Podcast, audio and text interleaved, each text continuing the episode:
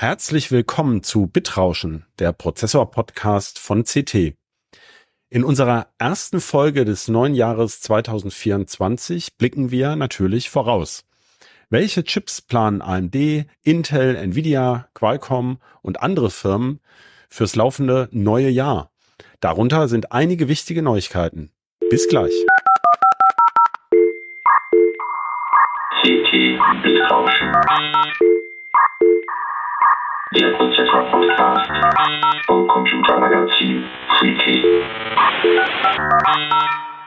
Hallo, mein Name ist Christoph Windeck und in dieser Folge von Bitrauschen spreche ich wieder einmal mit meinem geschätzten Kollegen Marc Mantel von Heise Online über die kommenden Chips des Jahres 2024. Hallo Marc. Moin. Ja, fangen wir doch einfach gleich an und zwar chronologisch ganz vorne im Jahr äh, am 9. Januar, dieses Jahr ein bisschen später als äh, zum Beispiel vergangenes Jahr, startet in Las Vegas wie üblich die Consumer Electronics Show, die nicht mehr so heißt. Die heißt ja jetzt nur noch CES.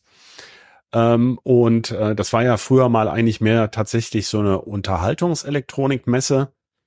Seit mehreren Jahren schon ist es eigentlich das erste und ziemlich wichtige mittlerweile IT-Ereignis des Jahres wo AMD und Intel äh, schon einen Ausblick geben und auch oft den Mund sehr voll nehmen, was alles kommen wird, was dann manchmal sehr viel später kommt als gedacht. Jedenfalls möchte ich darauf hinaus, was wird denn vorgestellt im Januar? Also erstmal nicht so vergessen auch Nvidia, wenn wir schon die drei großen dann nennen. Gibt es denn äh, auch Prozess was Neues zur CS? Ja, so munkelt man. Komme ich gleich Okay, zu. ja, spannend. Da kommen wir ja nachher noch drauf. Genau. Aber dann leg mal los. Ja, genau. Also erstmal Prozessoren. AMD hat es ja schon angekündigt, die Ryzen 8040, also die ersten aus der 8000er Serie. Und Intel hat es auch schon vorweggenommen jetzt mit Meteor Lake oder den ersten Core Ultra, die nicht mehr Core i heißen. Nach wie viel war das jetzt? Über ein Jahrzehnt. Ähm, das stimmt. Das war 2012 ging es, glaube ich, los, ne, mit dem Core i. Ja, ich habe es mal irgendwo aus, aufgeschlüsselt und ja. auf jeden Fall sehr lange und sehr, sehr prestigeträchtig eigentlich mittlerweile. Aber sie haben es aufgegeben. Äh, heißt jetzt Core Ultra. Da werden erstmal dann die ersten Notebooks so, also die allerersten Notebooks sind jetzt da, aber da wird es die erste große Flut an, Notebook, an, an Notebooks geben. Ähm, also Hersteller zeigen ihre Designs, die dann irgendwann hoffentlich zeitnah verfügbar sein werden. Äh, bisschen gedulden muss man sich wahrscheinlich noch bei einigen Designs. Also Hersteller haben jetzt schon durchblicken lassen, teilweise erst im April rum. Das, das heißt, wir eigentlich also, auch so. Ja, Intel hatte ja groß getönt, kommt noch 2023, äh, weil ja Pat Gelsinger die Firma äh, wieder auf, auf die Spur bringen will. Und es hieß ja jetzt immer, ja, jetzt machen wir gleich zwei neue Chips pro Jahr und was weiß ich was alles. Aber es hat ja jetzt erstmal nur so halb geklappt, ne?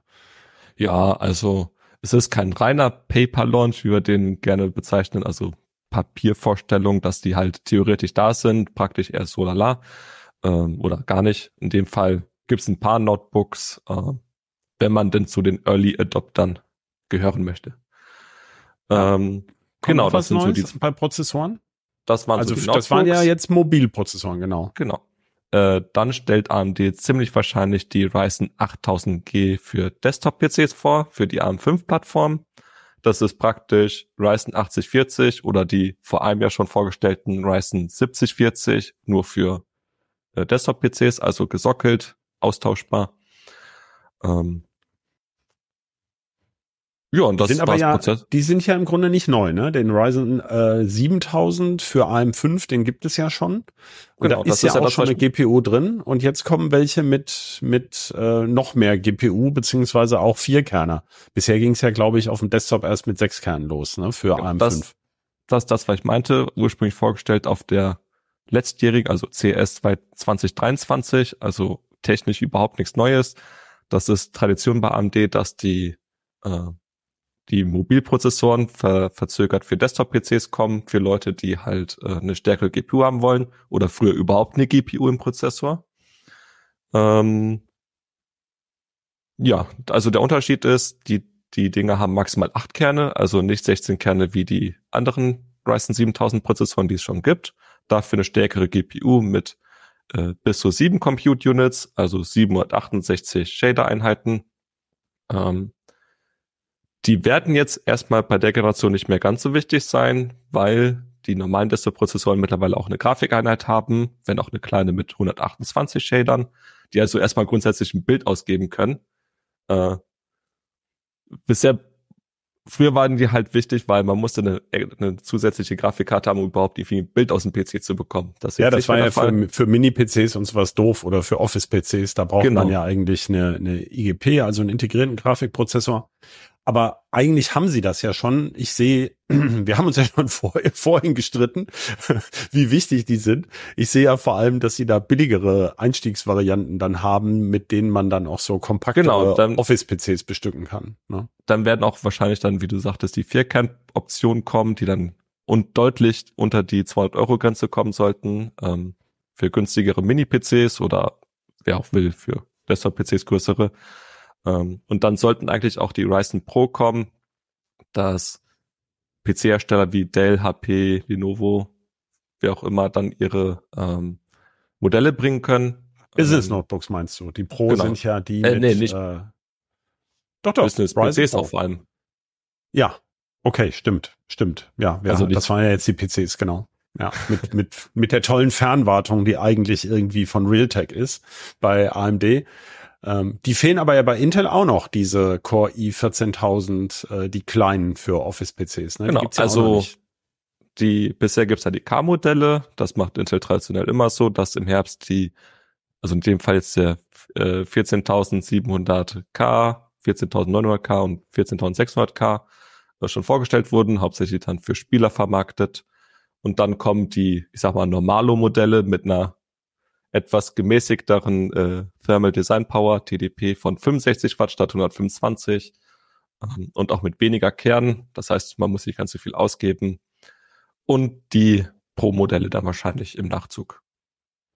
Also das ist ja schon eine Riesenmenge, die AMD und Intel da einführen wollen. Ähm, jetzt haben wir mehr als ich äh, eigentlich vorgehabt hatte, schon über die Desktop-Version geredet, aber die sind ja eigentlich gar nicht mehr so wichtig für die, der PC-Markt ist ja im Wesentlichen Notebook-Markt geworden. Über 60 Prozent, ähm, glaube ich, von der Stückzahl her wahrscheinlich schon noch ein bisschen mehr. Es rutscht wahrscheinlich schon an die 70 Prozent ran.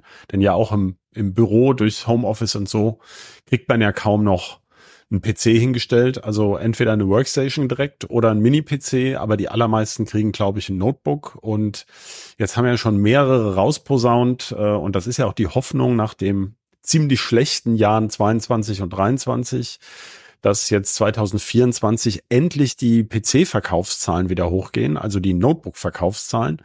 Und da sollen ja jetzt die tollen KI-Prozessoren kommen, die also irgendwelche KI-Erweiterungen haben. Du hattest ja Intel Core Ultra, Meteor Lake schon erwähnt. AMD wollte da ja letztes Jahr schon äh, überholt haben mit diesem Ryzen 7040, wo wir bis heute kein noch keine Hardware gesehen haben, bei der das aktiv war. Jetzt bei dem von dir erwähnten Ryzen 8040 soll die KI-Einheit ja schneller sein, ohne dass die alte, bei der wissen wir ja gar nicht, wie schnell sie war. Das heißt, ähm, jetzt kommen diese Dinger. Ähm, ja, was erwartest du davon? Also alle gucken ja auf Apple, da ist ja diese Apple Neural Engine in dem in den M-Prozessoren schon drin wobei man ja auch nie so genau weiß, was sie eigentlich jetzt tut, äh, konkret. Und ähm, ja, was passiert genau. jetzt bei den KI-Notebooks? Also PC-Hersteller haben jetzt erstmal den KI-Hype auch für sich entdeckt, einfach weil sie KI-Beschleuniger haben, die können sie schön vermarkten. Microsoft springt gerne natürlich auf den Zug auf. Angeblich wird da gerade ein Windows 11 Nachfolger entwickelt mit Copilot-Fokus, also KI-Fokus mit den eigenen KI-Tools. Äh, dann ja, aber da muss ich gleich einhaken. Bisher läuft Copilot ja in der Cloud, wenn ich das genau. richtig verstehe. Also brauche ich doch gar kein KI-Notebook für für Copilot. Also das, so richtig, das ist eigentlich das große Problem. Eigentlich weiß man gar nicht so genau, welches Tool jetzt auf welchen Funktionseinheiten wie läuft. Aber die Theorie ist, Microsoft äh, möchte Windows rausbringen, wo da mehr lokal läuft, äh, mit KI-Fokus und auch ein bisschen mehr ARM. Okay. Ähm, weiß man nicht, ob es Windows 12 heißt oder die dann sich einen ganz tollen neuen Namen überlegen. Windows ähm, AI natürlich. Lass ich mal so offen.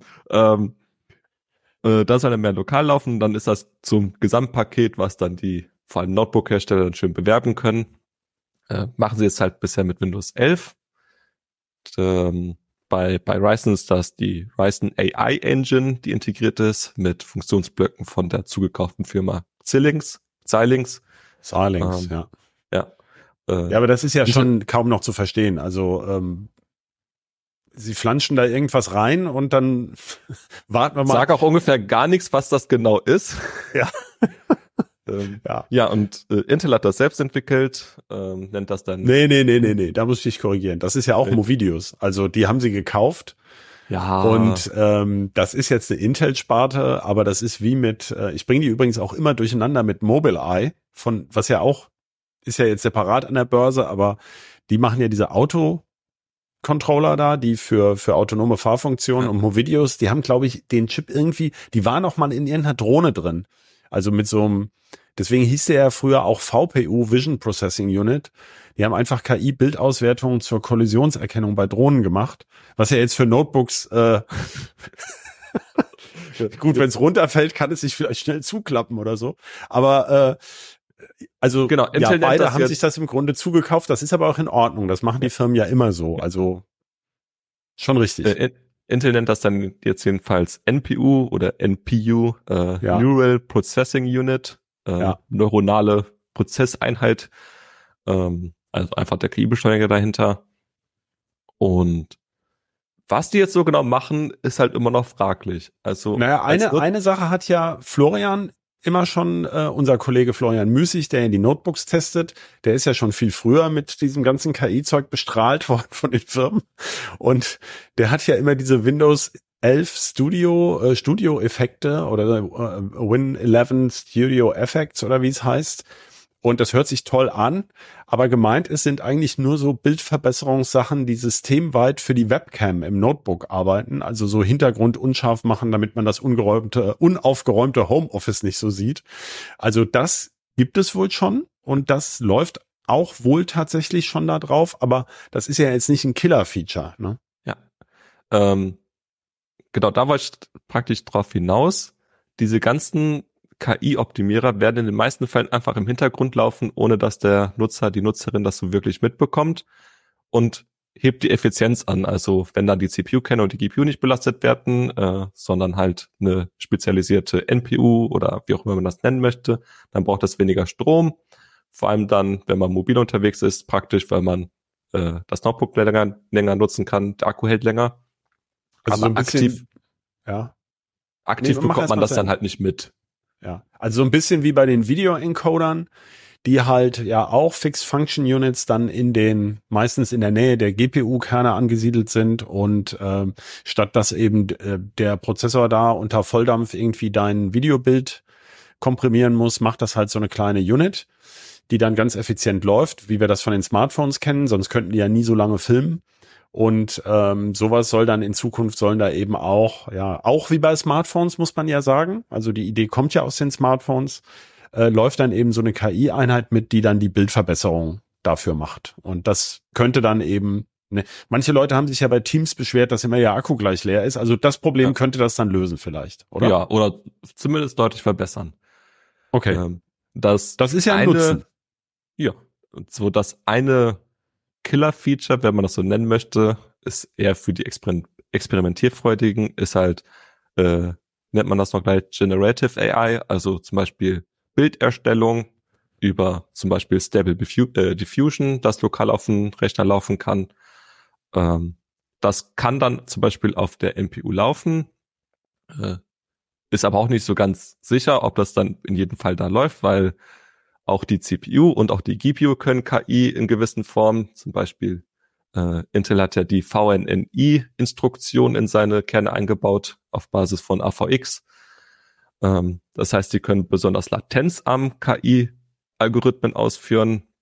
Ähm, die Grafikeinheit hat die stärkste KI-Leistung an sich. Ähm, also zum Beispiel bei achtbittigen Integer-Aufgaben.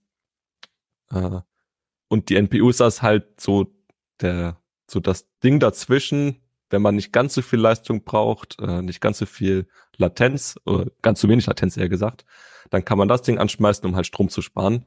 Äh, das machen die Tools aber im Hintergrund automatisch. Das kriegt man so gar nicht mit. Das heißt, man kann das vielleicht auch ein bisschen mit diesen modernen Hybridprozessoren vergleichen, die ja jetzt auch äh, bei Intel und AMD kommen, bei Intel schon länger. Man kennt sie aus dem Smartphone, also vier starke und vier Effizienzkerne. AMD, äh, Apple macht das ja auch schon lange so.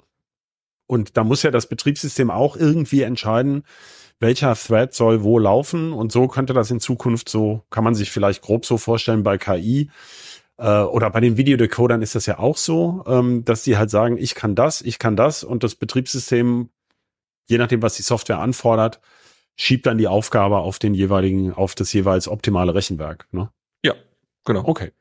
Ähm, und vor allem, wo ich es gerade angesprochen habe, Stable Diffusion, da hat Intel zumindest ein paar äh, sehr eindrucksvolle Benchmarks gezeigt. Ob das jetzt wirklich dann bei finalen Notebooks in unserem Test genauso herauskommt, sei dahingestellt, aber in die Richtung sollte es gehen, dass man da wirklich Performanceverbesserungen um Faktor zwei bis teilweise fünf rausbekommt, äh, wenn das vernünftig optimiert dann halt auf den KI-Blöcken läuft. Okay, das kann man sich ja auch vorstellen. Ich glaube, so, ähm, so Bildchen für PowerPoint-Präsentationen und so, die man mal eben schnell per KI irgendwie macht, das dauert ja bisher doch eine ganze Weile, bis die fertig gerendert sind, wenn man das jetzt äh, extern macht. Ich meine, da hätte äh, unsere Kollegin Dorothee Wiegand, die hat sich, glaube ich, auch schon so Tools angeguckt für Präsentationen mit KI-Erweiterung. Ähm, mal sehen, was da kommt. Ja. Aber bisher, sowas, also das, ja. Sowas wird halt massentauglich. Microsoft will ja einen KI-Bildgenerator zum Beispiel in Paint einbauen und wenn man dann natürlich so ein vorinstalliertes Standard Programm hat, wo man sowas einfach mal ausprobieren kann, dann ist das natürlich immer eine ganz andere Nummer, als wenn man dann irgendwie Microsoft Bing aufrufen muss und da irgendwo den KI-Generator findet. Äh, ja, das stimmt. Ich fand ja auch beeindruckend die ähm, Kollegin von der Heise Academy. Also wir versuchen ja intern auch immer mehr KI-Tools einzusetzen. Die haben zum Beispiel gesagt, dass es für sie ein wesentlicher Vorteil von dem KI-Bildgeneratoren war im Vergleich zu Stockfotos, dass sie ähm, äh, die Formate vorgeben können. Also, dass das Ding das dann halt so rendert, dass es auf 16 zu 9 oder quadratisch oder sonst wie passt, wo man, das ist ja ein häufiges Problem bei Präsentationsfolien, dass man zwar ein Bild hat, aber das, und das soll eigentlich nur ein Symbolbild sein, äh, und dann passt es irgendwie nie, äh, und man muss irgendwas abschneiden oder freistellen oder sowas. Äh, das kann man sich ja schon vorstellen, dass das äh, oder, in Zukunft vielleicht mehr zum Einsatz kommt. Ne? Oder halt Photoshop, das jetzt drumherum Bild dazu kreieren kann, das halt zu dem eigentlichen Bild passt, wenn man halt irgendwie einen größeren Rahmen braucht oder so. Okay, also gut, sind uns ja doch ein paar Anwendungen eingefallen. Jetzt müssen wir nur noch, jetzt muss die Realität nur noch Schritt halten dass, dass das auch wirklich so kommt. Also die Hardware kommt jetzt, aber natürlich muss man immer wieder betonen, dass KI einfach eine Software-Sache ist. Also auf die Hardware kommt es ja gar nicht so drauf an. Aber wenn du irgendwelche kryptischen Tools hast, mit denen du irgendwie gar nicht umgehen kannst, dann hilft dir natürlich die tollste Hardware nichts. Also das genau, da kann man kurz ja. den, den Bogen kriegen. Äh, du hast ja schon angesprochen, AMD wollte eigentlich alle überholen, ähm, hat aber nie so, also es gab einfach nichts. Niemand hat ja. Tools dafür angeboten.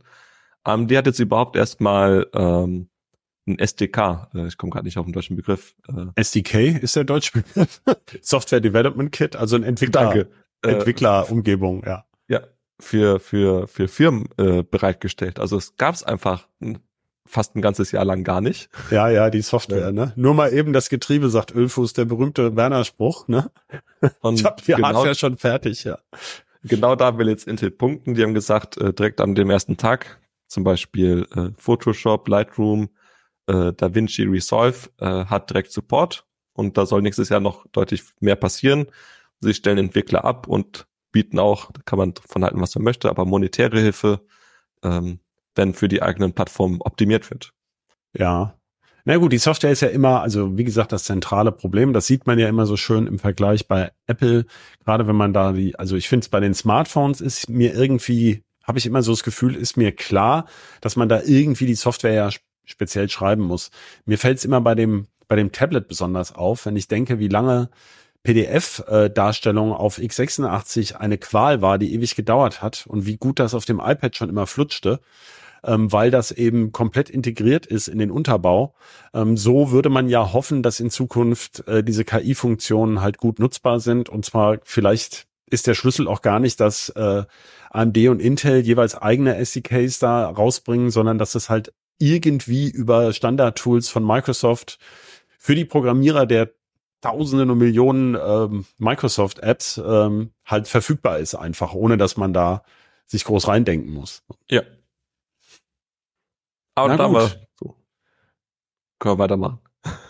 Ähm, äh, du hast jetzt vorhin gesagt, also Bürocomputer kommen jetzt diese Ryzen 8000G und die kleineren Core i 14000. Jetzt spielen die ja gar nicht mehr so eine Rolle, diese Bürocomputer. Ich hatte ja eingangs schon gesagt, viele haben Mini-PCs und da stecken ja ganz oft Mobilprozessoren drin. Ähm, gut, es gibt natürlich immer ähm, bei großen Unternehmen, die haben das Problem, dass sie ja ähm, so, ein, so ein bestimmtes Software-Image haben, so ein, meistens ja Windows immer noch, die sie deployen wollen, also ausrollen über mehrere unterschiedliche PC-Bauformen. Der eine braucht eine Grafikkarte oder der braucht noch eine extra SSD und der andere nicht. Deswegen gibt es ja diese Plattformen. Also so ist das ja mal entstanden, dass da dieselbe Hardware in ganz verschiedenen Bauformen steckt. Ähm, ich kann mir schon vorstellen, dass es einen gewissen Markt für diesen Ryzen 8000G in der Desktop-Version gibt.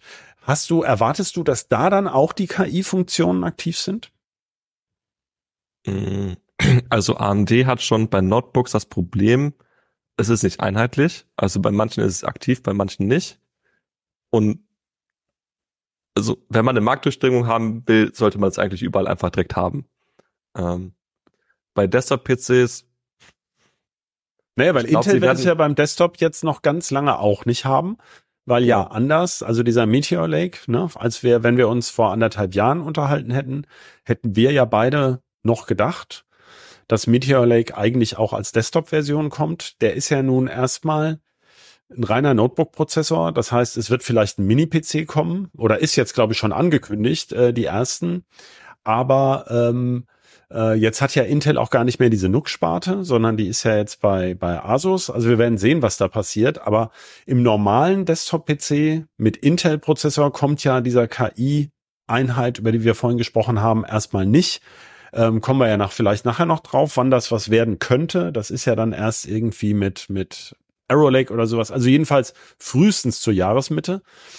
Ähm, insofern, da könnte AMD doch jetzt wirklich überholen. Und wenn der Ryzen 8000G, fände ich ja spannend, wenn er mit KI-Einheit käme. Ja, also ich würde, ich wäre nicht überrascht, wenn es das passiert, wenn genau das passiert, wenn sie das Marketing technisch dann ein bisschen ausschlachten, von wegen, oh, wir haben als erster KI im Desktop-PC, äh, was über CPU-Kerne hinausgeht. Ähm, aber auch da, da ist dann wieder die Diskrepanz. Es ist dann halt in G-Modellen, die jetzt wahrscheinlich eher einen kleinen Marktanteil haben, aber nicht in den, das stimmt, äh, in den das normalen äh, ja. Desktop-Prozessoren. Das ist halt so, wir sind ja, in dieser Übergangsphase, wo es halt irgendwie schlaucht. Das stimmt. Und die werden ja weiter wahrscheinlich noch eine ganze Weile, Weile Ryzen 7000 heißen für AM5 weil da steht ja jetzt so schnell gar nichts an. Aber da kommen wir nachher noch drauf. Also ja. lass uns mal chronologisch durchs Jahr gehen. Du hast äh, vorhin. Äh, warte, warte. Ja. Wir haben es ja groß angekündigt, Nvidia. genau, das wollte ich gerade sagen. Du hast es ja so toll geteasert. Nvidia auf der CES. Was, was kann da denn kommen?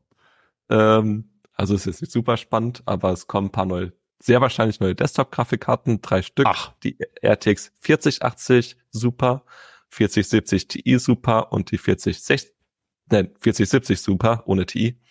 Ähm, diesen Super Refresh äh, gab es schon mal in der RTX 2000 Serie vor ein paar Jahren. Das ist einfach, die bisherigen Modelle werden beschleunigt durch vorhandene, aber deaktivierte Einheiten in der GPU. Das heißt, man gibt den Nutzern einfach mal ein bisschen mehr äh, Zuckerbrot. Mhm. ähm, das wird vor allem, wenn man den größten Glauben schenkt, was durchaus plausibel erscheint, bei der 4070 Ti Super ähm, interessant, weil die mehr Speicher bekommen soll, 16 statt 12 Gigabyte bei hoffentlich gleichbleibendem Preis oder maximal 50 Euro Anhebung. Da ist man zukunftssicherer unterwegs, ähm, hat dann die 16 Gigabyte für tolle Texturen und mehr in Spielen. Ähm, das könnte dann okay. ganz nett sein, weil dann kommt grafikkartentechnisch wahrscheinlich erstmal nicht mehr viel, aber da da wollte ich, ich nachher noch, noch, Ja. Da sprechen wir nachher noch mal drüber, wenn ähm, wir haben ja im Team schon mal drüber gesprochen und ihr habt ja alle gesagt, ich bin ja nicht so der Grafikkartpapst. Äh, zweite Jahreshälfte. Ich würde gerne chronologisch weitergehen Ja. und äh, das nächste nach der CES, das nächste größere Event, es gibt natürlich viele andere. Ich glaube, ich fahre dieses Jahr auch mal wieder auf die Embedded World nach Nürnberg. Das ist aber ja eher äh, Dinge, die man nicht sieht, embedded, wie es so schön sagt, die sind ja irgendwo drin. Und wie, wie man da auch erwarten kann, sind die eher langlebig. Da passiert ja nicht so viel hintereinander weg.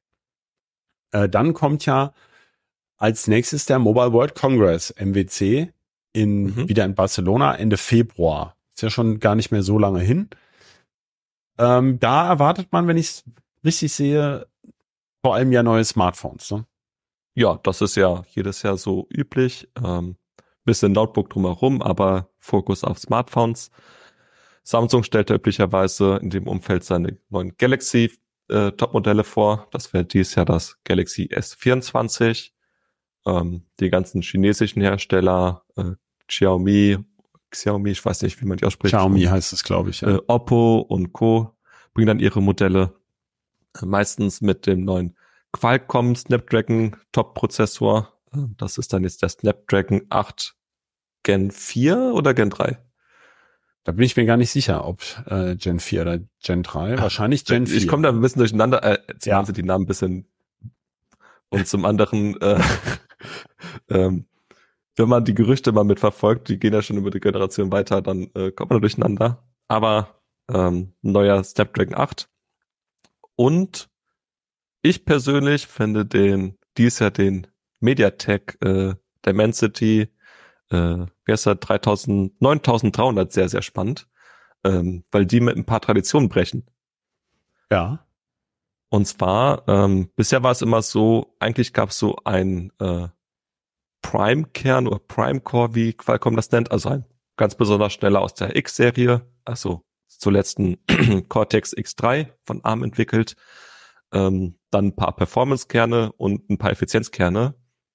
Äh, MediaTek äh, geht jetzt ein bisschen anders den Weg und hat vier Cortex X4 drin in dem äh, Top-Prozessor, also gar nicht mehr diese Aufteilung in Prime und äh, dann Performance. Mhm.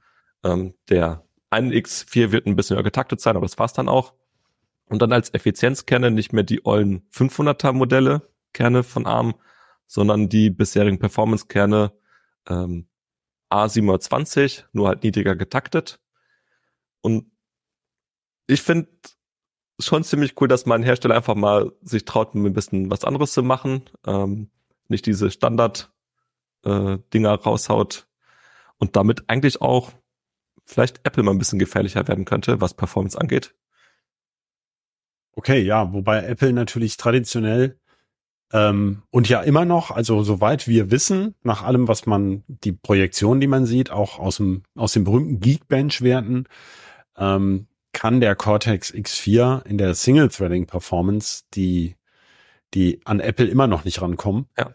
Äh, und ich meine, für die berühmte Schwuppdizität, also die, die, wie schnell eben so eine App im Vordergrund aufgeht, ist ja immer noch diese Single-Threading-Performance relativ wichtig.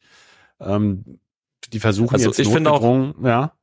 Ich finde tatsächlich auch den Wechsel der Effizienzkerne eigentlich am spannendsten, weil diese 500er Kerne sind In-Order-Kerne, das heißt, sie können äh, Aufgaben nur chronologisch abarbeiten, die da so reinkommen. Und die 700er sind out of order, das heißt, sie können sich das ein bisschen äh, intelligenter zurechtlegen, die Pipeline. Ähm, und die 500er, 500er Kerne waren bisher eigentlich immer nur aus platztechnischen Gründen gut. Also Ja, weil die Effizienz so war eigentlich schon sind, immer ne? Echt unterirdisch im Vergleich. Ähm, und wenn die da jetzt einfach mal weg sind, dann äh, Naja gut, es war ja im Grunde auch so, dass bei Intel überraschend, als sie bei Alder Lake diese, diese E-Cores eingeführt haben, zusätzlich zu den P-Cores im Prozessor, ähm, dass die ja viel stärker waren, als wir ursprünglich mal erwartet hatten. Und ähm, im Grunde ist Ä- Apple ja sogar ein bisschen nachgezogen, wenn man so will. Das war ja eine der Steigerungen bei M2 und M3, dass gar nicht unbedingt die starken Kerne so viel stärker geworden sind, sondern dass auch die Effizienzkerne zugelegt haben. Nicht in den Top-Modellen, die man jetzt in den Notebooks nutzt, aber äh, in den, den, den, den luftgekühlten Dingern nutzt. Aber das bringt schon was. Also das hängt natürlich davon ab, ja, von der Software ab. Ne? Also ich Ja. meine, für einen Browser wirst du es nicht brauchen, aber natürlich jetzt für Spiele ähm, anders kann ich mir schon vorstellen, dass das erhebliche Performance-Vorteile bringt. Aber na gut, warten wir es ab. Ist jedenfalls eine spannende Geschichte. Ja. Aber der Cortex X4, dieser ARM Cortex X4, den bauen ja, glaube ich, alle anderen auch ein. Du hattest Qualcomm Snapdragon erwähnt. Und ähm, Samsung hat ja auch immer ein eigenes Design noch, diesen Exynos, der jetzt ja, 2400 jetzt wieder, muss man heißt, sagen. Ne? Ach, wieder. Ein Jahr mhm. aus, ausgesetzt. Ähm, es gab ja diverse Probleme. Ähm, ein Problem ist halt immer, Samsung ist ein riesiger Konzern, die ein Tochterunternehmen äh, entwickelt die Prozessoren, anderes Tochterunternehmen hat die Halbleiterfertigung und natürlich wollen die, dass die eigene Halbleiterfertigung da irgendwo genutzt wird. Na klar. Die ist aber traditionell schon deutlich schlechter als die von TSMC. Ähm, das hat man gesehen bei dem Snapdragon 8 Gen 1 ja, es gab der, mal so einen relativ berühmten Fall, ne, den den den Qualcomm genau, den hat, zwei ähm, verschiedenen Fabs hat machen lassen, ne? Genau, da hat äh, Qualcomm ein und denselben Prozessor erst bei Samsung fertigen lassen und dann die Plus-Version als Refresh bei TSMC und die wurde dann mal ähm, direkt 30 Prozent effizienter. Und das ja. ist halt schon mal eine richtige Hausnummer, vor allem bei Mobilgeräten. Und äh, genau das, da sagt man, dass das äh, Samsungs Prozessoren schon Prozessoren deutlich zurückhält. Ähm, zusätzlich zum womöglich Designschwächen. Ähm, ja, und deswegen sind die Exynos halt immer so semi-spannend, auch wenn sie dann irgendwie coole Sachen drin haben, wie zum Beispiel eine AMD-Grafikeinheit. Ähm, also nicht so eine Standard äh, ARM-GPU oder Imagination. Wobei ich mich immer frage, wie viele Promille der Smartphone-Käufer nicht über den Prozessor große Gedanken machen. Das ist dann halt die Nerd Display und Kamera und und vielleicht noch wie viel RAM da drin ist. Und äh, das finde ich ja sowieso schon seit Jahren interessant, dass eigentlich viele Smartphones, na gut, da reden wir natürlich jetzt auch von Mittelklasse bis mindestens Mittelklasse, aber wenn ich denke, dass immer noch so vergurkte Mini-Notebooks verkauft werden mit vier Gigabyte RAM zum Teil, äh, was weniger ist als in einem Smartphone, das finde ich, also das ist im Grunde schon eine Frechheit. Und das Apple in der Basisausstattung von so einem MacBook Air immer noch 8 Gigabyte reinbaut, wenn du im Handy schon 12 hast, das ist eigentlich wirklich, das ist irgendwie nur noch dreist, denke ich immer, äh, damit man da nochmal 230 Euro Aufpreis abgreifen kann. Also das finde ich äh, schwierig. Ne? Und der Aufpreis von, von SSDs, ja. Also ja, das ist natürlich 256 Gigabyte so viel zahlt wie für eine 2 Terabyte SSD. Ja, äh, ist hart. Aber es ist natürlich handgeklöppelter Apple-Speicher, ne? so jedes Bit. Designed in den USA. Ja. Okay, das war's zum äh, Mobile World Congress. Ne? Eigentlich haben ja. wir da vor allem die Smartphone-Themen. Ne? Congress fahren ja die Smartphone-Kollegen auf jeden Fall auch hin. Das sind ja auch Sachen, die wir intensiv bei Heise Online begleiten. Das habe ich jetzt eingangs gar nicht gesagt, Marc, dass du ja bei Heise Online vor allem bist. Uh. Und äh, unser für unser Hardware-Team der der zuständige Online-Man für unsere Themen. Und äh, insofern begleitest du das ja sehr intensiv äh, und sehr zeitnah, was da alles passiert. Ähm, also nach dem Mobile World Congress steht steht die nächste Dienstreisenwelle äh, ist dann die Computex am 4. Juni in Taipei. Und äh, die war ja 2023, wenn ich mich erinnere, nicht so wahnsinnig spannend. Es war ja gut, wenn die Verkaufszahlen im Keller sind. Wir haben ja jetzt zur Black Friday äh, Sales gesehen, dass noch ganz viele Alder Lake Notebooks ähm, abverkauft wurden. Also die sind ja nun von vorletztem Jahr eigentlich die Technik gewesen. Äh, da war wohl wirklich die Lager echt voll 2023. 2024 könnte es ja wieder spannend werden. Also spannender jedenfalls. Erwartest du, dass mehr kommt? Das ist so die Hoffnung. Also ähm, Intel hat schon mal durchblicken lassen, dass da vielleicht ein bisschen was passiert Richtung Prozessoren. Okay. Ähm, was dann auch hoffentlich wieder Desktop-PCs äh, betreffen wird, also die Arrow Lake-Generation. Ähm, das wäre ganz toll, sag ich mal, aus unserer Sicht. Ähm, dann haben sie aber noch die Zwischengeneration Luna Lake, ähm, die hast du auch im Vorgespräch schon mal angesprochen. Ähm, das, das ist ein bisschen verwirrend, weil sie de facto eigentlich, wenn man jetzt Meteor Lake zu, zum Jahreswechsel zählt, drei Generationen haben oder drei Produktfamilien ähm, innerhalb eines Jahres. Lunalec äh, führt halt primär so ein, wie wir vermuten, ein Apple MacBook-Angreifer für passiv gekühlte äh, Designs.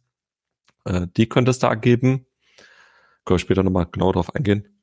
Ja. Ähm, dann wäre es super toll, sag ich mal, wenn AMD seine Zen 5 Prozessoren irgendwie zumindest ankündigt oder einen Ausblick gibt. Erwartest du das wirklich?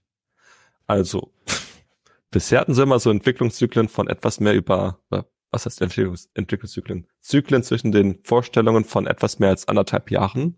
Ja, das würde ähm, ja passen, ne? Mhm. Das würde an sich passen und bei den äh, Kombi-Prozessoren, also diesen APUs für primär Notebooks, haben sie immer schon ein bisschen gemogelt. Zwar zur CS jedes Jahr vorgestellt, aber dann irgendwie erst im Sommer wirklich verfügbar. Na gut, ist ja trotzdem ein Jahresrhythmus. jetzt, jetzt haben sie äh, schon zur CS da nichts gebracht oder bringen wahrscheinlich nichts. Ähm, wäre der nächste Termin eigentlich die Computex und ein halbes Jahr dazwischen. Ich halte es für möglich. Okay, also Zen 5 wäre dann aber auch sozusagen Ryzen 8000 Desktop für die Plattform AM5. Das ist ja, ja, fest versprochen, also da ist ja kein Wechsel in Sicht. Das heißt, ähm, deutlich stärkere einzelne Kerne, äh, weiterhin DDR5 und PCI Express 5 auf der Desktop-PC-Plattform. Aber das wäre die Hoffnung sozusagen, Zen ja. 5, ja. Ähm, und dann als Notebook dann entweder als Ryzen 8050 oder wenn sie dann doch noch mal irgendwie ein halbes Jahr brauchen, vielleicht auch schon als 9050, also Ryzen 9000er Serie. Der 9000, das, so, das haben wir noch gar nicht erwähnt, ne, dass die ja. Ryzen 7000, also 2023 hat AMD ja angefangen, schon ein halbes Jahr vorher angekündigt für 2023, dass dann alle neuen Ryzen 7000er Nummern haben. War ja bisher auch, auch so. Auch alle alten vor allem. Ah, genau, also lauter Refreshes, die eigentlich äh, schon ein bisschen abgehangene Technik hatten. Wobei dieser Ryzen 7020, also das, der, der hintere Zehner-Block, der, der kennzeichnet ja dann die Zen-Generation. Insofern steht es ja im Namen drin. Also bei Ryzen 7020 war ja noch Zen 2, also Technik von 2019 im Prinzip. Ähm, das hat ja aber nicht so gut geklappt, soweit ich das gesehen habe. Es sind ja nicht besonders viele Notebooks damit aufgetaucht. Äh, ähm, trotzdem hat AMD ja gar nicht so schlecht verkauft. Also die haben bei Notebooks ja durchaus angesichts eines schwachen Marktes haben sie sich gar nicht schlecht geschlagen. Es scheint ja bei den Notebooks mittlerweile eher so ein das Käuferverhalten auch anders zu sein. Es sind ja mehrere CPU-Generationen parallel im Markt und da regt sich auch keiner so richtig drüber auf, habe ich das Gefühl. Also die Leute kaufen das dann nach den Features des Notebooks oder nach dem nach der Preisklasse. Also jetzt also, bin ich also schon wieder vom Thema abgekommen. Jedenfalls dieses, nein, dieses Jahr genau, 2024 alles 8000 und 2025 wären wir dann in der 9000er Serie. Darauf wolltest du ja hinaus. Ja, also ja. Und ein, äh, ein Ryzen des Jahres 2025 mit Zen 5 Technik, der müsste dann sowas wie 9050 heißen. Ne? Ja, würde ich annehmen. Also je nachdem, wie da die Zeitpläne sind, äh, wann wirklich die Dinger vorgestellt werden und verfügbar sein sollen, ist das eine oder das andere. Okay, also AM5 könnte einen Refresh bekommen, wenn der vielleicht auch erst später im Jahr geliefert wird, aber könnte natürlich auf der Computex schon mal erwähnt werden oder man sieht vielleicht, ja, was heißt Boards wird man ja nicht sehen, ne? Also eine ne Hoffnung, weil die die gibt es ja schon. Das ist ja natürlich immer ein bisschen blöd, wenn man sagt, ich habe AM5 eingeführt und es bleibt jetzt ein paar Jahre im Markt. Ähm, äh, aber was wir hoffen würden, wäre ja vielleicht sparsamere Boards. Ne? Die die die Leerlaufleistung ist ja bei AMD immer noch relativ hoch, wo wir wenn man jetzt so in der Zeit zurückguckt, waren das ja oft die Chipsätze, die dann noch etwas stromhungrig waren. Also es könnte ja eine neue Chipsatzbaureihe kommen, die ähm, sparsamer ist. Dann hätte man vielleicht ja. noch, äh, das ist ja so ein bisschen eine kleine Schwäche dieser Plattform. Wenn man da jetzt eine Grafikkarte steckt, spielt es keine Rolle, aber da sehe ich auch bei dem Ryzen 8000G so ein bisschen das Problem, dass ähm, wir hatten ja im letzten Test kein Board, was irgendwie nennenswert unter 30 Watt war im Leerlauf. Das fand ja. ich schon ganz schön hoch. Bei Ryzen 1000, Ryzen 8000 G ist natürlich wieder den Vorteil, da ist mehr I.O. drin, also mehr USB, ähm, Anschlüsse generell. Und ASRock zum Beispiel kann dann wieder um die Ecke kommen und äh, ein chipsatzloses Mainboard äh, bringen. Da hast du natürlich diesen Stromfresser komplett raus. Ähm, dann aber hast das, du da wahrscheinlich. Ja. Aber als einzelnes Mainboard ist ja sowas selten auf den Markt gekommen, sondern dann will man ja doch ein ja, paar mehr Anschlüsse haben. So in diesem Desk Mini, ne, in dieser Mini-PC-Baureihe. Ja. Klar, klar. Das stimmt. Und dann hast du, wenn wir jetzt schon mal bei dem Thema kurz sind, ähm, das Ding ist immer noch monolithisch aufgebaut, also besteht nicht aus Chiplets und da sparst du dann nochmal ein bisschen Strom und dann könnte es im Idle schon deutlich besser aussehen. Okay.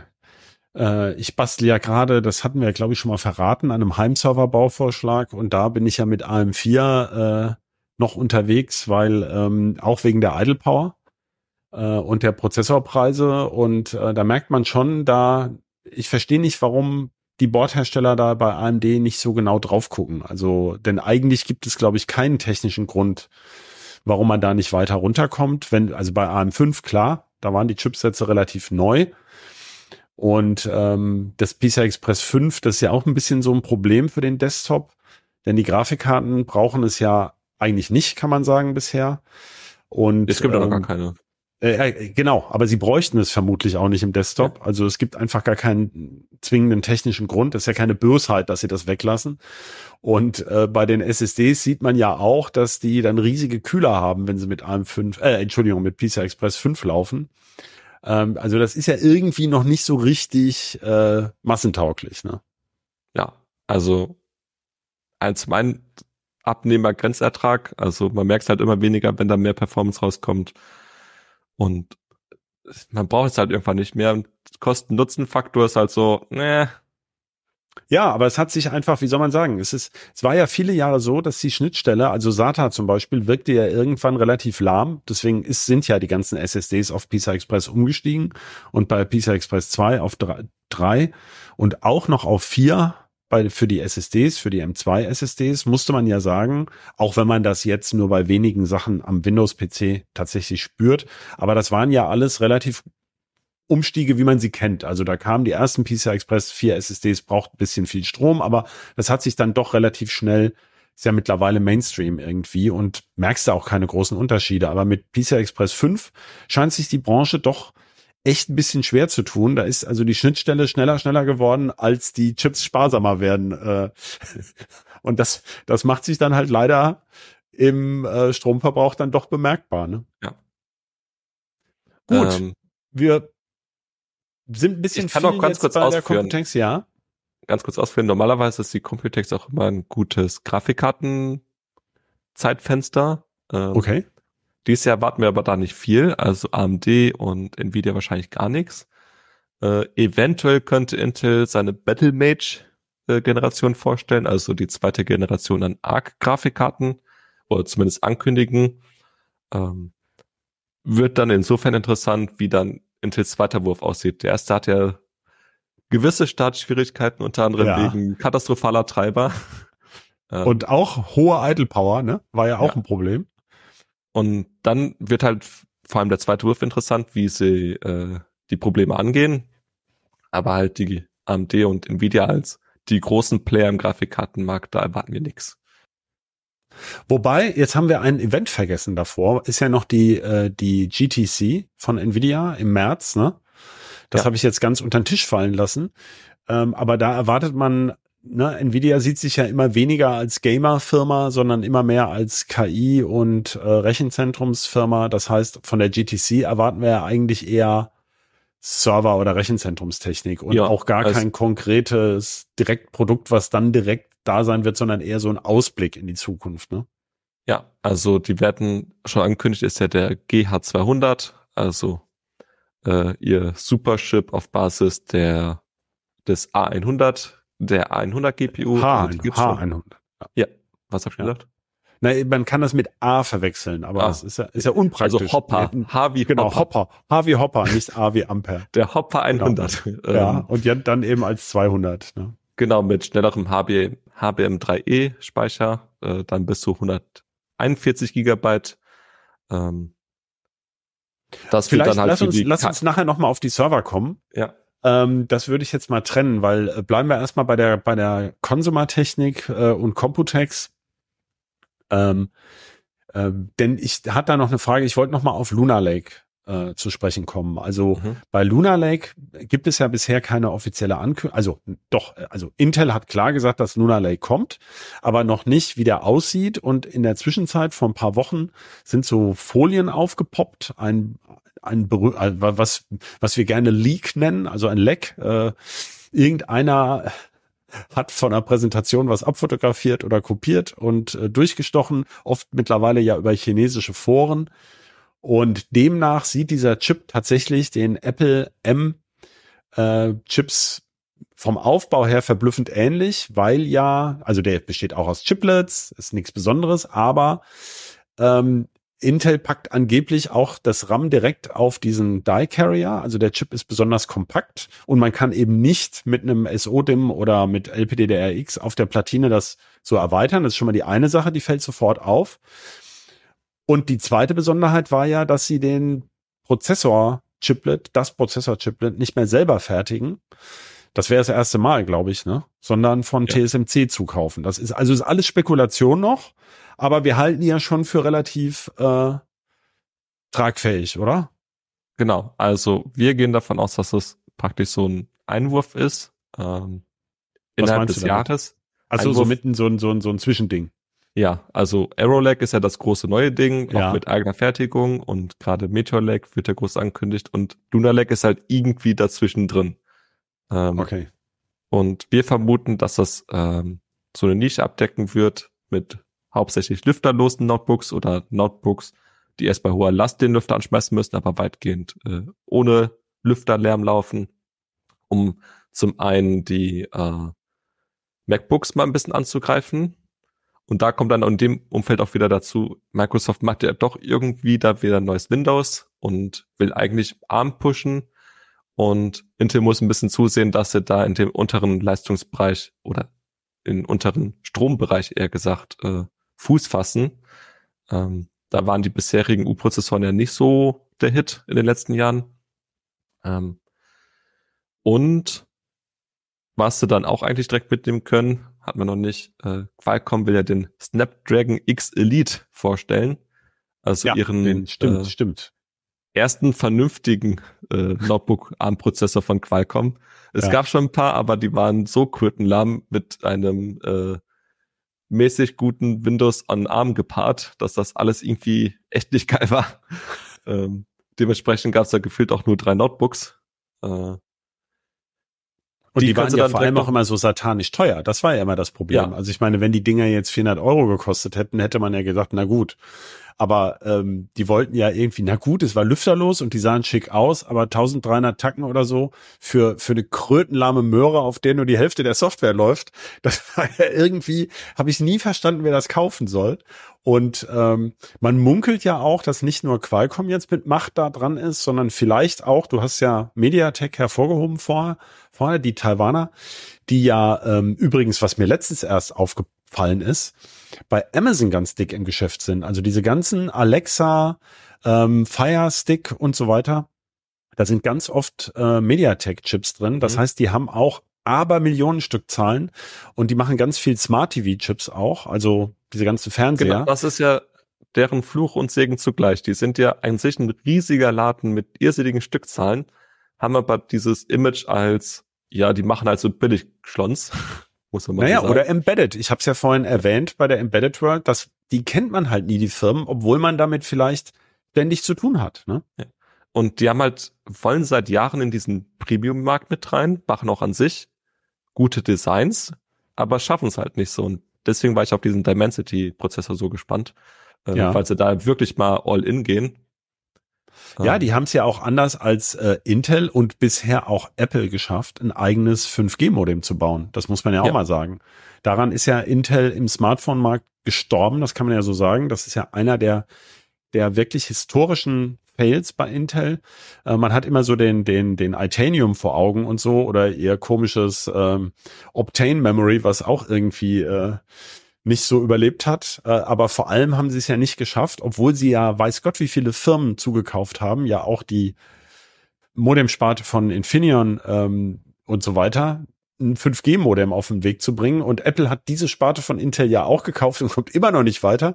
Und MediaTek, den man, die man hier gar nicht so auf dem Schirm hat, die haben eben da tatsächlich, ähm, das ist ja die Domäne von Qualcomm mit den, mit den sehr guten Modems.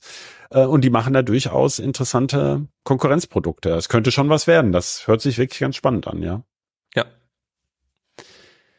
Also der Snapdragon X Elite, das wird ja der mit den berühmten vielleicht Apple-ähnlichen ARM-Kern, weil das ja dahinter ja ein Team steckt, was diese ersten Apple-ARM-Kerne entwickelt hat, äh, Nuvia. Und ähm, aber wie gesagt, sie haben ja 2024 schon versprochen von Qualcomm, aber wir wissen ja nicht, ob das. Also glaubst du, dass zur Jahresmitte da schon was auf den Markt kommen könnte? Also ihren Versprechungen zufolge sollte es eigentlich so sein. Äh, das Problem ist ja zum einen, äh, es ist halt Qualcomm und Qualcomm ist so ein bisschen, die sind das Smartphone geprägt und da gab es schon Gerüchte, dass sie ihre Vorstellungen der Smartphone-Welt auf Notebooks übertragen wollen und das nicht so ganz funktioniert. In konkret, äh, dass sie angeblich Probleme hätten mit den Power Management ICs, ähm, dass sie die einfach aus dem Smartphone dann übernehmen wollten, einfach um so ein Chip-Paket an die Hersteller verkaufen zu können. Das aber alles irgendwie soll nicht so geil gewesen sein. Jedenfalls, ähm, um, um dann die Brücke zu schlagen, sie müssen halt die OEMs ins Boot bekommen, also die Notebook-Hersteller, dass sie da auch Designs rausbekommen auf dem Markt. Und da sehe ich halt zum Start eher Anlaufschwierigkeiten. Also hoffentlich werden im Sommer die ersten Geräte verfügbar sein. Ich will jetzt aber nicht direkt eine Flut erwarten. Ähm, das vielleicht dann auch eher so in der zweiten Generation. Ja, das wäre so mein Eindruck. Okay, ich hatte immer den Eindruck, dass äh, Microsoft halt super genervt ist und sich auch immer so zurückgesetzt fühlt im Vergleich zu Apple. Die hat immer so schöne Hardware haben. So habe ich diese ganze Surface äh, Programmpaket, ähm, was sie ja nun schon viele Jahre machen und wo sie anfangs ja auch äh, ähm, eigentlich ziemlich herausragende Geräte mal gemacht haben. Die waren ja doch sehr offensichtlich an Apple orientiert. Und mein Eindruck war immer, dass sie mit Qualcomm zusammen, also Microsoft, dann da eben auch so ein MacBook Air, das ist ja vermutlich das meistverkaufte Note, eines der meistverkauften Notebooks der Welt, wenn man sich so die Verkaufsstatistiken anguckt, dass sie so ein, ja, wie würde man das heute nennen, so ein Signature Device, also so ein, so ein herausragendes Produkt. Flaggschiff ja, was aber in einem Preisbereich ja noch ja. ist. Das ist zwar teuer, aber nicht zu teuer, so dass es relativ viele Leute kaufen, gerade auch Firmenkunden, so nach dem Motto No-Brainer. Äh, der Neuling im, in, der, in, in dem Laden braucht irgendein Notebook. Naja, wenn es nicht drauf ankommt, nehmen wir ein MacBook Air aber mit Windows halt. Und dass sie dafür eigentlich diesen Qualcomm-Prozessor haben wollten. Das war eigentlich so meine, meine Theorie. Und ähm, insofern der Witz ist ja, dass Apple eben auch all in geht bei solchen Sachen und so ein Produkt dann auch hinstellt und sagt, das ist unser Produkt, da kommt alles aus einer Hand und wir fühlen uns auch für alles verantwortlich. Und das ist mir bei, bei den Surface-Geräten in den letzten Jahren ein bisschen wieder verloren gegangen.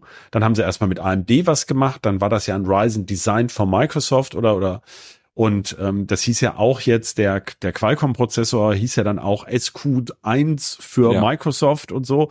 Das also nur so kann es meiner Meinung nach was werden mit diesem Windows on ARM. Äh, und aber die sind ja eher so ein bisschen trutschig und bringen dann immer den vorletzten Prozessor in ihre Surfaces rein. Also so wird das meiner Meinung nach ja. nix. Also es steht und fällt eigentlich mit, also wenn man jetzt einfach diese Windows Surface Geräte betrachtet mit dem nächsten Windows, das ja dann offensichtlich irgendwann kommt mit der ARM-Unterstützung, weil momentan ist es ja einfach, man will es eigentlich nicht. Und man muss es halt wollen. Ne? Es muss halt geil sein, ja, sonst ja. macht es keinen Sinn. Ne? Theoretisch, technisch toll, das haben wir ja vorhin schon bei den KI-Einheiten so besprochen. Äh, dieses, äh, die Hardware kannst du heute, glaube ich, gar nicht mehr verkaufen. Bei den Smartphones dasselbe. Ein ganz kleiner Bruchteil der Leute interessiert sich für den Chip. Äh, logischerweise, was ja auch richtig ist, wollen die, die Käufer ja den Vorteil sehen, den du davon hast. Und diese, diese Armvorteile, die es unter Windows geben sollte, die haben sich irgendwie nie offenbart. Das heißt, es muss schon wirklich ein, ein echter Mehrwert daraus kommen. Naja, auf jeden Fall haben wir jetzt festgehalten, dass ähm, es könnte dieser Snapdragon X Elite kommen und Luna Lake, äh, der ja auch ganz klar Richtung Apple M2, M3 orientiert ist. Das ist ja klar, das liegt auf der Hand.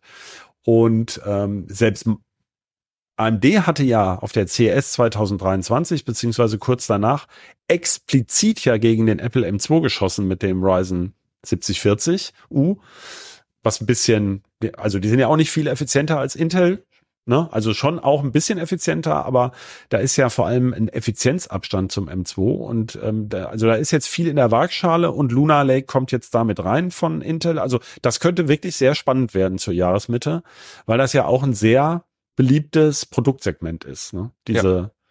leichten 1000 Euro Notebooks, sage ich jetzt mal. Also vor allem diese Passivdinger sind halt schon geil. Ne? Ich habe jetzt, äh, kann ich ein bisschen ausholen von Arbeit ja ein äh, Framework-Laptop bekommen. Ja. Äh, an sich mega cooles Gerät. Aber wenn da irgendwie Teams äh, die Lüfter zum Rödeln bringt, ist halt schon so. Äh. Ja. Also ich habe bei meinem, äh, ich habe ja letztes Jahr, das habe ich euch allen ja auch schon zehnmal erzählt, äh, ein, ein, ein, ein ThinkPad gekauft und mit mit Alder Lake Technik glaube ich noch. Da muss es ja fast vorletztes Jahr gewesen sein. Ich ich weiß schon gar nicht mehr, wie lange ich das hab. Egal. Auf jeden Fall haben mich da die Lüfter auch genervt. Ich habe aber ein anderes Energieprofil genommen. Dann wurde es deutlich besser. Also kannst ja noch mal probieren. Ähm, wie gesagt, für die Zuhörerinnen und Zuhörer, also manche denken ja immer, diese Apple M-Prozessoren in seinen deutlich schneller als die x86-Prozessoren. Das ist gar nicht der Punkt. Das sind die gar nicht unbedingt mehr. Also auch Meteor Lake, der neue Intel, kann den M3 nach den ersten Benchmarks wohl in einigen Disziplinen schlagen. Der Witz ist nur diese wahnsinnig gute Effizienz bei, bei Apple. Ne? Und ähm, deswegen ist Luna Lake, das geht alles in diese Richtung, dass ähm, Intel und auch AMD diese Effizienzdefizit aufholen wollen. Ne? Ach, wo du gerade sagtest, äh, Effizienz.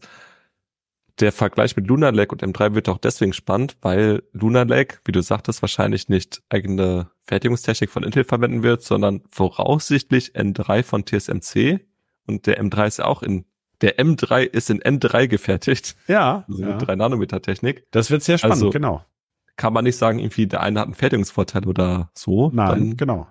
Wird das Duell noch spannender eigentlich. Ich bin ja mit Jim Keller der Meinung, dass äh, x86 oder ARM keinen grundsätzlichen Unterschied macht, äh, sondern es auf das Gesamtdesign des Chips viel mehr ankommt. Aber ähm, tatsächlich ist es so, dass Apple halt bei der Effizienz immer noch einen riesen Vorteil hat. Wobei ja. ich eben bei den Serverprozessoren sehe, die sagen das auch immer bei diesen Cloud-Prozessoren. Und wenn man dann aber die Benchmarks sieht, dann bei Integer ja, aber bei den Gleitkomma-Einheiten sind sie halt immer noch deutlich schwächer, die jetzt nicht für alles wichtig sind. Also insofern ist immer der Vergleich, aber wahrscheinlich hinkt alles, was man miteinander vergleicht. Insofern ist es vielleicht eh schwierig.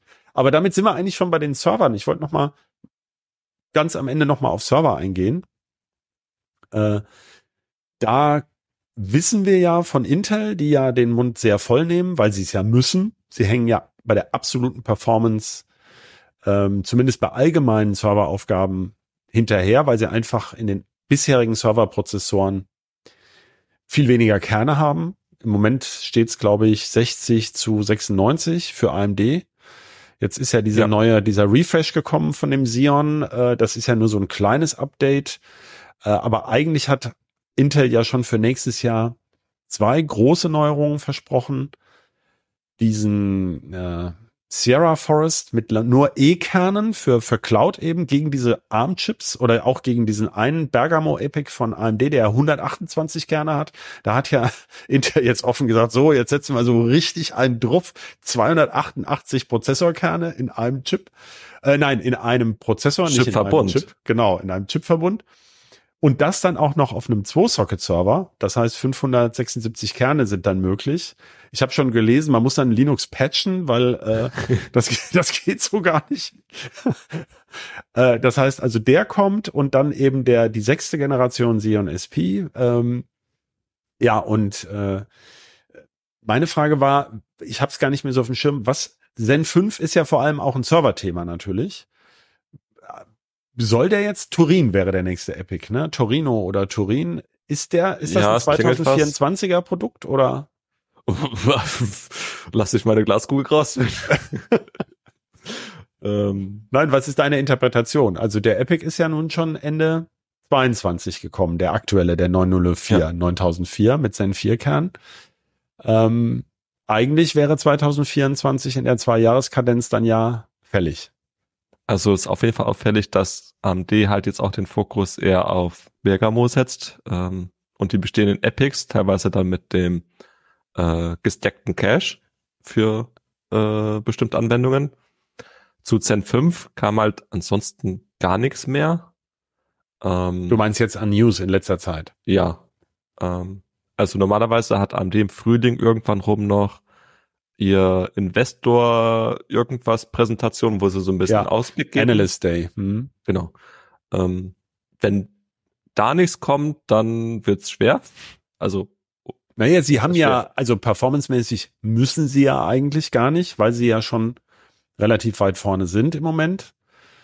Deswegen weiß ich gar nicht, das wäre nämlich eben genau die Frage. Also ich meine, ähm, man hat ja im Serverbereich einen Trend, auch durch die KI-Server, aber wohl auch bei den Cloud-Servern. Das hatte ich letztens ins Bitrauschen geschrieben. Das kommt jetzt von dieser Firma Mercury Research, die traditionell immer viel über AMD berichten.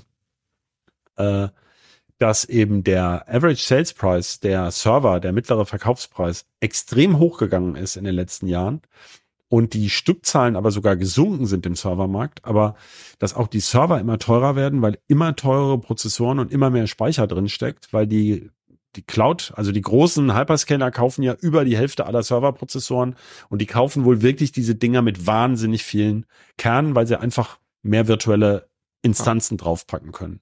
Ähm. Und da kann AMD Intel, da, der muss ja Intel jetzt erstmal kommen, ne, in diesem Markt. Auffällig ist auf jeden Fall, also man muss ja erstmal sagen, AMD ist ja eine im Vergleich schon eher kleine Firma, vor allem zu Nvidia äh, und Intel.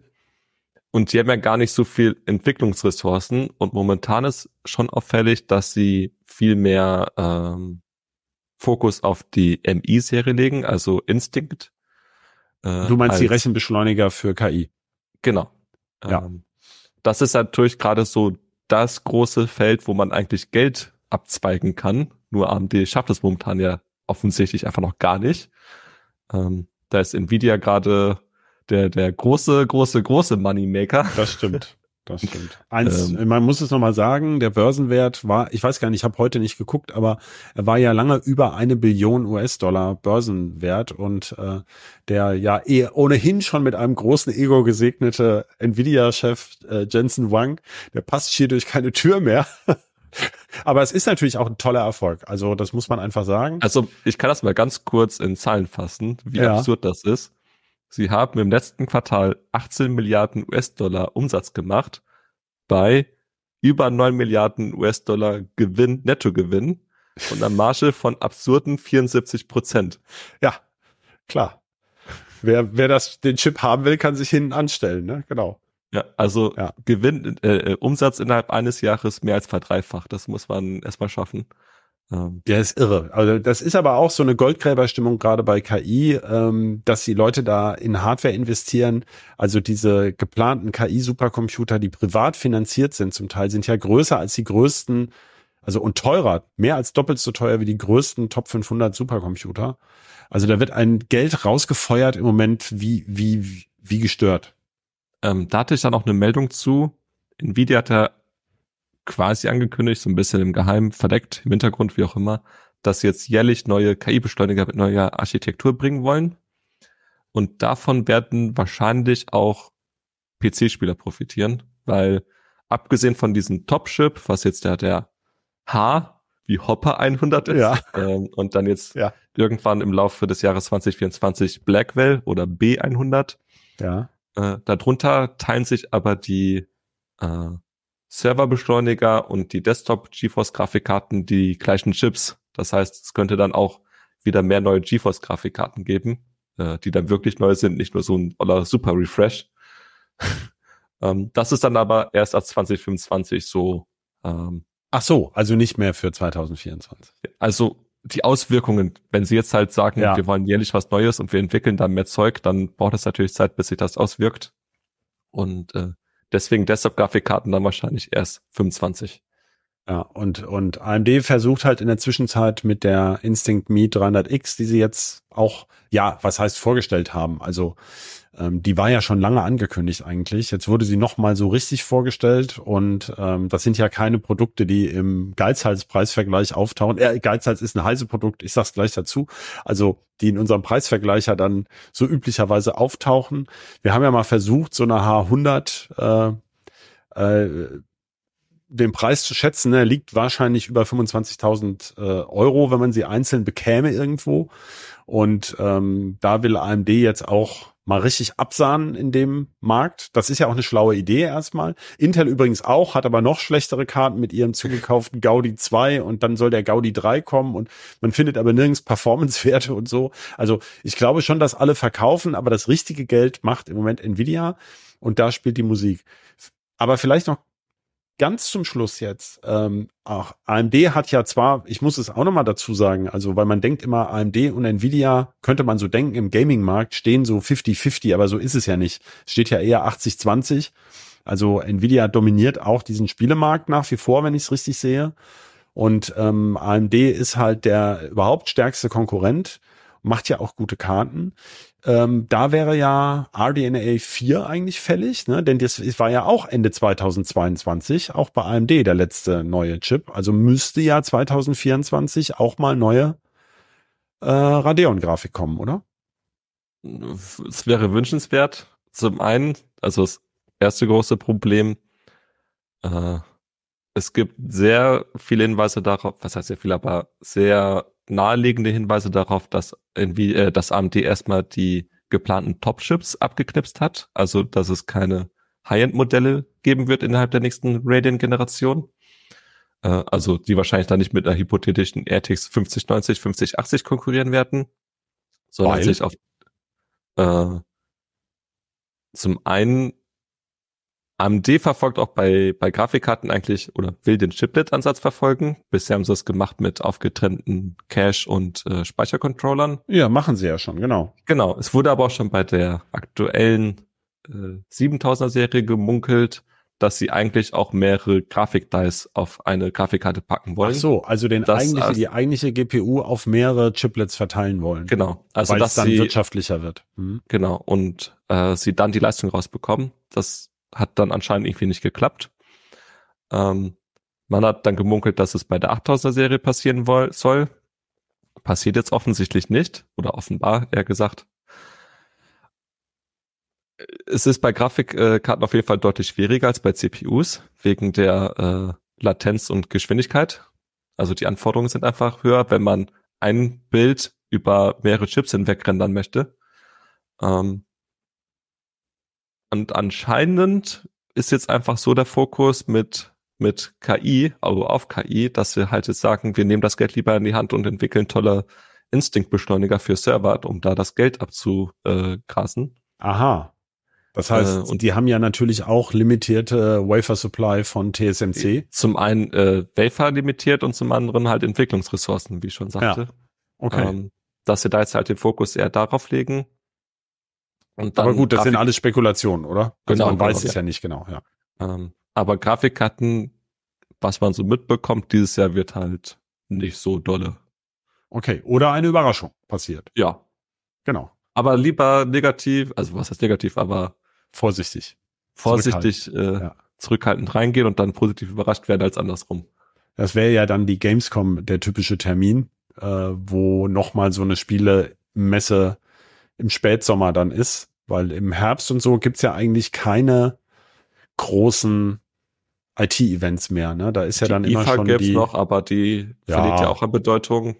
Genau. Ah. Ja, ist halt speziell für, für das, das Thema Gaming, da würde man, glaube ich, eher die Gamescom nehmen. Ne? Ja.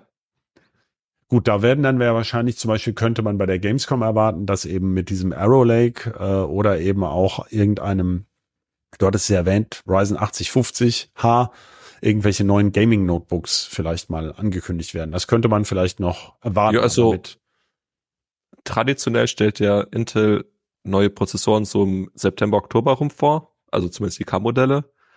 Das heißt, wenn Arrow Lake jetzt sich irgendwie total äh, was heißt nicht auf Touren kommt. Genau. Gute Formulierung, danke. Äh, wenn das einigermaßen passt, dann kann man das eigentlich da schon rum erwarten, weil dann offiziell haben sie es ja wirklich versprochen, Error Lag kommt noch in diesem Jahr. Und äh, dann das wäre dann das so Beste. der Traum. Ja.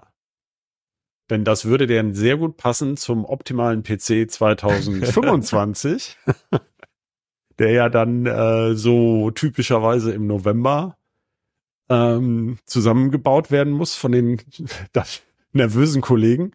Und die würden sich ja sehr freuen, wenn es bei ARM5 und bei, ähm, bei Intel mit Arrow Lake dann mehr Plattformen zur Auswahl gäbe. wo man dann das Beste rauspicken kann. Ja. Toi, toi, toi. Ich, ich würde es dabei belassen jetzt mal. Wir haben schon eine Stunde uns die Ohren abgekaut, weil doch, also es, man merkt schon, das wird ein spannendes Jahr. Also es kommen wirklich viele Neuigkeiten wieder. Äh, manche, weiß man, sind noch nicht so sicher. Für manche sind schon versprochen. Da ist man aber auch nicht so sicher, ob es immer so klappt. Siehe Meteor Lake, dann sind sie doch nicht im Handel. Ähm, vielen, vielen herzlichen Dank für das Gespräch, Marc. Gerne. Aber vor allem danken wir Ihnen, liebe Zuhörerinnen und Zuhörer, für Ihr Interesse und fürs Reinhören. Wir freuen uns über Feedback per Mail gerne an bit-rauschen.ct.de. Und wenn Sie noch Lust haben, jetzt was zu hören, dann können wir Ihnen die anderen Podcasts von Heise Medien empfehlen. Die finden Sie unter heise.de slash podcasts oder eben auch da, wo Sie diesen Podcast gefunden haben. Wir haben zum Beispiel einen ganz neuen Podcast äh, äh, zu Fotos. Wie heißt der noch? Click, Boom, Bang, ne? Ähm, da geht's um Fotografen äh, und wo die so arbeiten. Äh, fand ich ganz spannend.